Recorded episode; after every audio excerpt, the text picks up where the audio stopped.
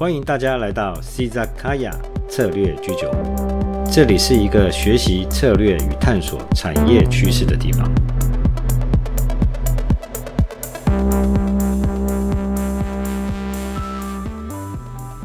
嗨，大家好，我是你们的 Valen 老师。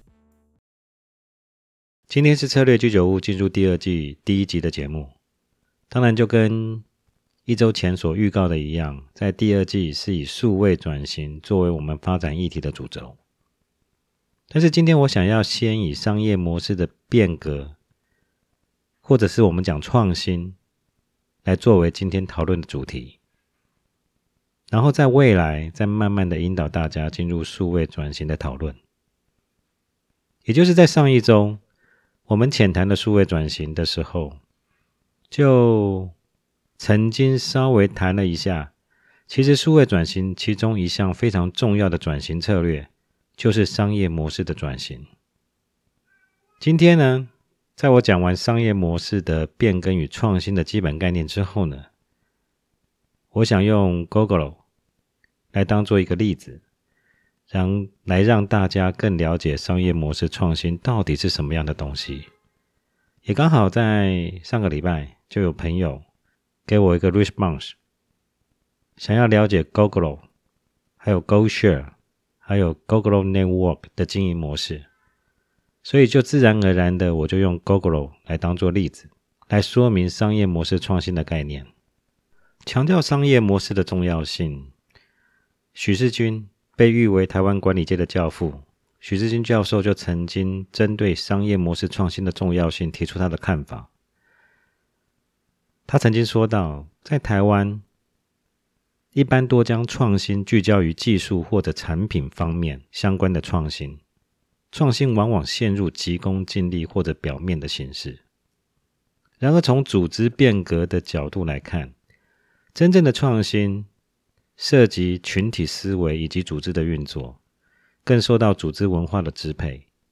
使得真正的创新应该是建立在组织与商业模式的创新层次之上。其实我们也不用太太需要用学术的角度来去看待它，看待商业模式。商业模式说真的，就是企业赚钱获取利润的模式。Alexandra Osterwalder 将这个企业赚钱与获利的模式，用比较具有系统逻辑的方式。来将企业经营以所谓商业蓝本的框架来套用在不同的企业进行分析与比较，很多人称它为商业模式的九宫格。当然，在英文上面，它其实的翻译不是一种九宫格，而是 business model canvas。canvas 是船帆的意思，基本上它是一格一格，就好像船帆。所以说，Alexandra 把它称之为 business model canvas。它其实就主要包含了三个层面、三个部分。第一个部分就是我们曾经在策略居酒屋、在蔬菜箱的议题里面介绍过价值主张的相关的议题，它可能涵盖企业整体的定位，在市场上面相关的定位，也同时反映出企业到底要提供什么样的商品或者服务来满足顾客的需求。而经营模式的第二部分呢，反映到企业在市场上面的经营，就包括有三项、三加一项啊，总共有四项，三加一项，包括有目标客群、销售通路，还有企和企业如何去延续呃维系它跟客户之间的关系，也就是客户关系管理。那这是主要的三项，当然反映到市场面的收益的部分，也就是所谓收益流创造的部分。那第三部分就是反映到企业内部经营，企业内部的经营要如何来支撑它价值主张的发展，同样包含有三加一项，就是有所谓的关键活动，当然就是企业依照其价值主张的规划所需要执行的主要营运的活动。当然，企业的运作一定需要有资源用来支应。在它关键活动里面的运作，这里更深的意涵是指企业的竞争优势，而不是一般的资源项目。再来，有资源，尤其是关键的资源，就不能不提到这位这些所谓关键资源的提供者，在商业模式的定义中，把他们称之为关键伙伴。那最后，企业内部的最后一项，也就是所谓的成本结构，也就是企业整体经营活动的主要成本的项目。当然啦，以上对于商业模式蓝本框架的介绍，也仅止于基本的介绍。如果朋友们有兴趣，可以去看看《获利世代》这本书。原文原著就是 Alexandra Osterwalder。如果我没有记错的话，应该是早安财经翻译版，应该是早安财经出版公司所出版的书。其实无论什么样的公司，只要他活着，都某种程度的有他自己的商业模式，只是没有非常正式的通过一个所谓特定的框架来去描绘它，或者是分析它。当然，Business Model Canvas 是一个很好的框架，来让企业经理人来描述他所属的企业的商业模式到底是什么样的一个东西。但是，如果是新创或者是业内创业延伸的角度来看，我们也许可以观察到建立一个新商业模式，或是我们今天所要谈的商业模式的变革或者创新。我们就可以延伸讨论商业模式的建立或者是变更的步骤。首要一定是要确立价值主张，这里我就不多说什么是价值主张了。想要更进一步了解价值主张的概念，朋友们可以翻到我们在第一季曾经谈论蔬菜箱的那一集，在那一集中，对于价值主张有非常详细的讨论。通过价值主张的设立。公司就是要确认公司的商贸相关的流程，那这些就是包括有市场相关的定位、顾客层次的一些样貌的描绘，以及交易的通路。当然，在第三阶段就是要进行资源的规划，也就是设计公司的营运活动相关的工作流程，并且对于关键资源以及相对应的供供应商。要能够有充分的管理，并且对关键的资源的取得、相关的利害关系人的关系的维护，一定要能够充分的能够掌握。最后一个步骤呢，就是企业获利模式的建立，当然就是反映到利润公司的设计。利润公式啊，不是利润公司，刚才有点有点好像没有讲得很清楚，就是利润公式的设计。也就是商业模式的蓝图中，就是 Canvas 中有关于成本结构跟利润模式相关的设计的部分。无论是商业模式的分析基本的架构，或者是建构商业模式的基本的步骤，其实都是反映到商业模式这套理论或者是这套基本概念的描绘。但是在现实的世界里面，一旦要进行商业模式的变革或者是新创的时候，通常会有一定的困难，而不是像理论上面讲的，好像蛮简单的。嗯，这样的困难呢，通常会反映到经理人对未来的不确定性、风险而导致的一些困难。当然，就像是高阶经理团队或者是老板很清楚自己公司现行的商业模式，如果再加上他们也非常支持商业模式的创新，商业模式的变革通常不会有什么样的阻碍。唯一的问题就是改了会不会成功，或者说改了会不会比现在更具有获利的能力？事实上，这样的困难最根本的问题来自于改变。如果要用比较有学问的话来说的话，就是一家企业要从旧有的领域、旧有的事业领域跨入到另外一个未知的、充满变数的相关的领域。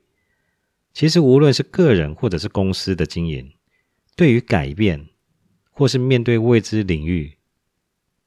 基本上都会认为有预期的风险。经常也看到很多的企业相关的例子。对于内部而言，就是内部利害关系人而言，当改变会面临风险，这样的风险可能是因为改变的时机点不是那么确定，或者是对未来的发展。的不确定性，他们基本上也不会，也没有办法能够去确定说，到底外部环境的发展的趋势是不是跟他们所想象的是一样的？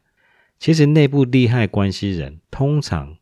在面临这样子的风险的时候，他们会拒绝改变。当然，可能也会有一些相关文化的议题啦。其实本基本上人呐，组织里面就是需要人，人基本上不太喜欢改变。例如，我们上周就有提到，当企业导入数位化或者是资讯系统的时候，通常会受到很大的阻力。最主要的原因就是啊，现在这样的流程也好好的啊，啊，弄个电脑系统啊，流程改来改去的，干我卡后。当然，为了改而改，也许没有什么说服力。很多人就是因为很多公司啦，就是因为好像别人改了变得比较好，那他就是为了改而改。其实他也不知道他为什么要改。尤其在做资讯化的过程中，大家都说资讯化会会使得公司的营运的效率会比较高。好，或者是说面对面对未来大数据的发展，嗯，我们一定要在资讯流公司本身的资讯流下很大的功夫。就是为了改而改，他并不是知道，他并不知道为了什么要改。但是如果说在进行流程的改变之前，先有一套工作效率的改善分析，也许受到的阻碍可能会比较小，因为我们可以透过工作效率改善的分析来去说服内部的利害关系人。这也是因为内部利害关系人之所以反对改变，是因为他们总是认为改变是有风险的，不是那么确定改变一定会更好。那干嘛要改变？所以通常他们会选择拒绝，除非他们确定改变之后会变得更好。不过这种情况在一开始进行变革的过程中，尤其是商业模式的变革的过程中，通常会受到非常大的阻碍。然而，对于外外部利害关系人而言，其实你的公司、你公司的商业模式怎么做，他们通常没什么兴趣，他们也没什么意见，因为并并不是他们的公司。就外部利害关系人而言，也就是外面的公司，比如包含客户，或者包含厂商，或者是其他的第三方的利害关系人，他们没有什么样的兴趣，除非你的改变改变了他们的利益结构。比如说，一家公司为了要让产品的品质更好，对于供应商所供应的零件，采取更高标准的规格，也许也许是在精度、公差上面的要求，呃，也许也是材料成分上面相关的要求等等。那对于原本供货品质就很 OK 的供应商，它其实没有差别，但是有些对提供原本规格零件。就处在允收边缘的供应商，可能就会急着跳脚，因为精度一旦提高，他们的供应品相就有很高的几率会变成不良品，因为他们没有办法及时的去提高他们的制程，来满足所谓相对精度或者是一些比较高规格的品质的问题。那又例如说，像是企业强调绿色转型。要求供应商一定要使用一定程度的绿电，那这个时候呢，供应商为了要买绿电凭证、买绿能凭证，一定程度的上面成本是会增加的。但是你到底要不要依附或者是遵守这样子的规则，当然是在供应商而言。但是作为长久发展而言，基本上大部分的供应商都会去吸收这样子的成本。所以你的公司爱怎么做？外部利害关系人，尤其是供应商，如果他们的利益没有受到侵害的话，他们是不在乎的。除非他们的利益受到的侵害，他们才会选择，他们才会去重视你的商业模式的改变。所以，你如果你是一家公司的经理人，当进行变革，尤其是商业模式的变革的时候，你必须要提供一张创新的地图。你当然可以用商业模式的框架来描绘改变后的经营与商业的样貌，并且提出改变会比现在还要更好的数据或者是相关的分析，来证明它会变成更好的可能性。这个问题就必须连接到整体的策略规划。我好像在上一周的节目里面就有大致提到，我在讲我的课的时候。其实策略规划包含了对环境趋势的预测，以及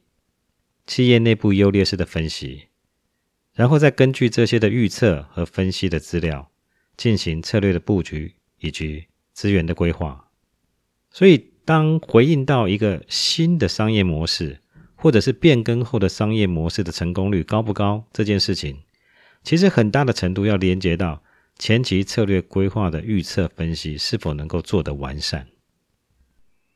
好，现在我们回到商业模式创新的本质的讨论。很多的学者将众多的个案，尤其呃商业模式创新的个案，把它概分为四种不同的类型。但请大家要了解这四种不同的类型，包括收入模式的改变、企业模式的改变。产业模式的改变以及技术模式的改变四大项、四大类型，大家必须要去有一个基础的了解，就是他们对应到企业从事商业模式创新这件事情上面，并不是说他们是完全独立而不可重叠的。其实，当企业在做商业模式创新的时候，可能会非常的弹性，他们可能会有某种程度的重叠性，可能两个以上模式的重叠。但这四种模式是商业模式创新的基本模式。首先，我们来看看收入模式的改变，基本上就是面对客户进行交易的时候，获利模式的改变。比如，现在有很多的软件软体，像是 Microsoft Office，或者是防毒软体，或各式各样的手机 App，在过去可能是以单次付款买断的方式来进行，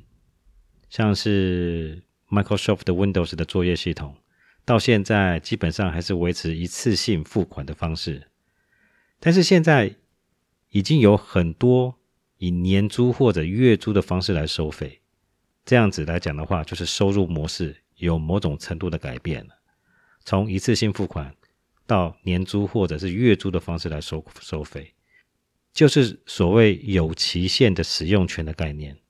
到期了你就要续订。不然就没有使用权。另外还有很多电脑还有手机相关的游戏，也是用类似的做法，叫做 In-App Purchase（In-App 购买的模式）。你可以免费玩，但是如果你要破关升级，你可能要玩的非常干。你还是可以免费玩，但是你会花非常多的时间来去肝这个游戏，就是肝脏的肝。如果你不想那么干，那么你可以付钱，哦，可能去买一些他们特定的一些币，一些一些货币，让你玩的比较轻松，没有那么干。这就是所谓的 in-app 购买模式。有另外一种说法了，有玩游戏的人肯定就知道，就叫做氪金。第二种商业模式创新的类型叫做企业模式的改变。基本的概念就是企业改变。它在产业链的位置，或者是直接转入到不同产业链来从事商业活动。基本上这类的商业模式创新的案例相当多，像是红海不断的透过垂直整合，或者是并购、转投资，涉入到不同的产业链。就像最近红海购买旺宏的六寸晶圆厂，以及收购深圳横区电机。另外，也跟日本电产合资来深化有关于电动车关键性的零组件相关的技术。红海之所以这样子做，就是为了要更积极的去布局电动车相关的市场。像红海不仅在电子产业中不断的扩大自己在产业的影响力，更甚至转向到其他的产业来发展。那这样的例子，便是一一种典型的。企业模式改变的商业模式创新的例子。再来，我们先提一下所谓技术模式改变的商业模式创新。技术模式的创新，就是通过所谓的技术变革来引进所谓激进型的技术主导商业模式的创新。例如，我们在边缘计算的主题中曾经提到所谓的 AIoT，也就是所谓的人工智慧的工业物联网。并用这类相关的技术来发展 AI 无人工厂，在企业的制造流程里面，改变企业营运以及生产的方式，可以说是在企业内部流程以及关键活动中积极创新的一种特别的例子。最后一个商业模式创新的类型，就是在所有模式中最激进的模式，叫做产业模式的改变。基本上，它是企业在既有的产业基础上，新创一个新的产业。过去像是 Amazon，或者是像阿里，或者是台湾的 PC Home，都运用网际网络的线上交易模式，改变了零售业的交易模式。再来。例如像 Apple 的 iTunes，在线上贩售音乐，并且与 Apple 的 iPod 进行软体跟硬体之间的结合，不仅改变了音乐市场，使得实体唱片业几乎消失在音乐市场里面。iTunes 的商业模式也引导了 App Store 的兴起，更引导所谓平台经济商业模式的发展。最后，我们就以 Google 为一个较完整的例子来说明商业模式创新的概念。Google 是一家贩售电动机车的公司，这个我们都知道。对于它的一些简简介，大家可以在网络上面去看 Wiki。我没有必要在这个地方跟大家去重复去描绘 Google 到底是什么样的一家公司。不过，在说明 Google 的商业模式之前，大家。必须要去连接到我们在前两周所提到的循环经济的概念。Gogol 的商业模式其实就是非常多样而且前瞻，呃，基本上充分符合循环经济以及数位转型下的商业模式。多数的产业分析师非常喜欢拿 gogol 与 Tesla 来进行类比，至少在电动车，就是所谓以电为驱动能源的基础上。这两家公司的商品是充分符合循环经济的基本概念，也就是说，商品的本身就是具备循环经济的特性。但是，除了卖车以外，Google 的事业版图还包括所谓的 GoShare 以及 Google Network。GoShare 表面上是基于共享经济的商业基础模式来提供共享机车的服务。但是深入来看，GoShare 是为了要某种程度的扩大 Google 机车的经济规模，并且让更多非 Google 机车的用户租用更方便、更环保、快捷的交通工具。毕竟在台湾城市内的交通工具，机车是一个非常快捷方便的交通工具。这是一种对未来客户体验的行销模式。当然，还有另外一层的意涵。透过 GoShare，Google 可以更加扩大 Google Network 在能源交换服务的经济规模。事实上，Google 透过 Google Network 的储能交换事业平台，将 Google 从一个机车制造商转变成为智慧电池交换平台的储能公司。就在八月三十一号。Google Network 已经取得中油二零二一年电池交换站标案的全数站点，PBGN 也就是 Powered by Google Network 的联盟体系，已经在全台部署了将近七千三百八十座的电池交换机台，加上超商、超市、加油站、停车场等等，PBGN 已经成为台湾最大的储能交换平台体系。共计有两百一十三个站点。更进一步，PBGN 要做的不仅是 Google 自己的用户的电池交换的服务，Google 也正在积极的拉拢，像是雅马哈、洪家腾以及 PGO 有做电动机车的厂商加入，整合移动电池交换的系统的规格。极力的在产业标准这件事情上面打下所谓技术联盟的门槛。Google 创办人陆学生就曾经有过类似的表示，他说：“Google 卖电动机车，其实只是他迈向能源服务公司的第一步。当我们用 Google、GoShare 以及 PBGN，也就是 Google Network。”来实现 Google 在商业模式创新的这件事情上，我们看到了一种多元而且渐进的商业模式的发展。就收入模式的改变相关的创新商业模式创新而言，Google 结合了卖车与卖能源交换服务的两种收入模式。虽然卖车可以赚车子以及后续维护保养的钱，它跟现行的传统。机车或者是汽车的商业模式并没有什么两样，但是传统的机车公司、机车厂商赚不到后续能源需求的收入。从企业模式的改变来看，GoGo 以电动车作为核心，涉入到车辆、能源以及共享平台的经济模式，并且在各个事业体系的相辅相成之下，相互滋养他们的商业利益。可以说是一种完美事业体系的整合。从技术的模式里面，除了电动车本身的电力驱动以及整合手机 APP 全数位的技术模式之外，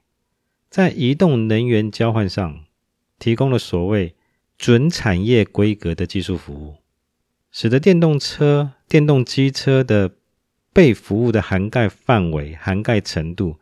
可以就区域短程的范围而言，达到最佳的服务提供，充分满足 Google 使用者与 GoShare 服务的最大需求。更甚至，Google 最近宣称，随着 Google Network 的全台涵盖率的提升，用 Google 环岛已经是一种可以实现的梦想。最后，在产业模式改变的商业模式创新里面，Google 除了引导机车产业的商业模式，迈入以电能驱动为基础的商业模式，Google 在它的 Network 体系，也就是 PBGN 的联盟与 GoShare 的完美整合，在一个企业集团之下，已经把传统的机车交通事业完美的摄入能源平台共享三合一的商业模式，似乎除了自动驾驶之外。Google 比 Tesla 更完整的诠释电动车厂商的商业模式。希望大家会喜欢今天的节目内容。您的支持是我们不断创作的动力。希望您在聆听 c i z a k a y a 的同时，也能够留言给我们，与我们一起来讨论今天的话题，并且关注我们的频道。感谢您今天的聆听，我们下次再见喽。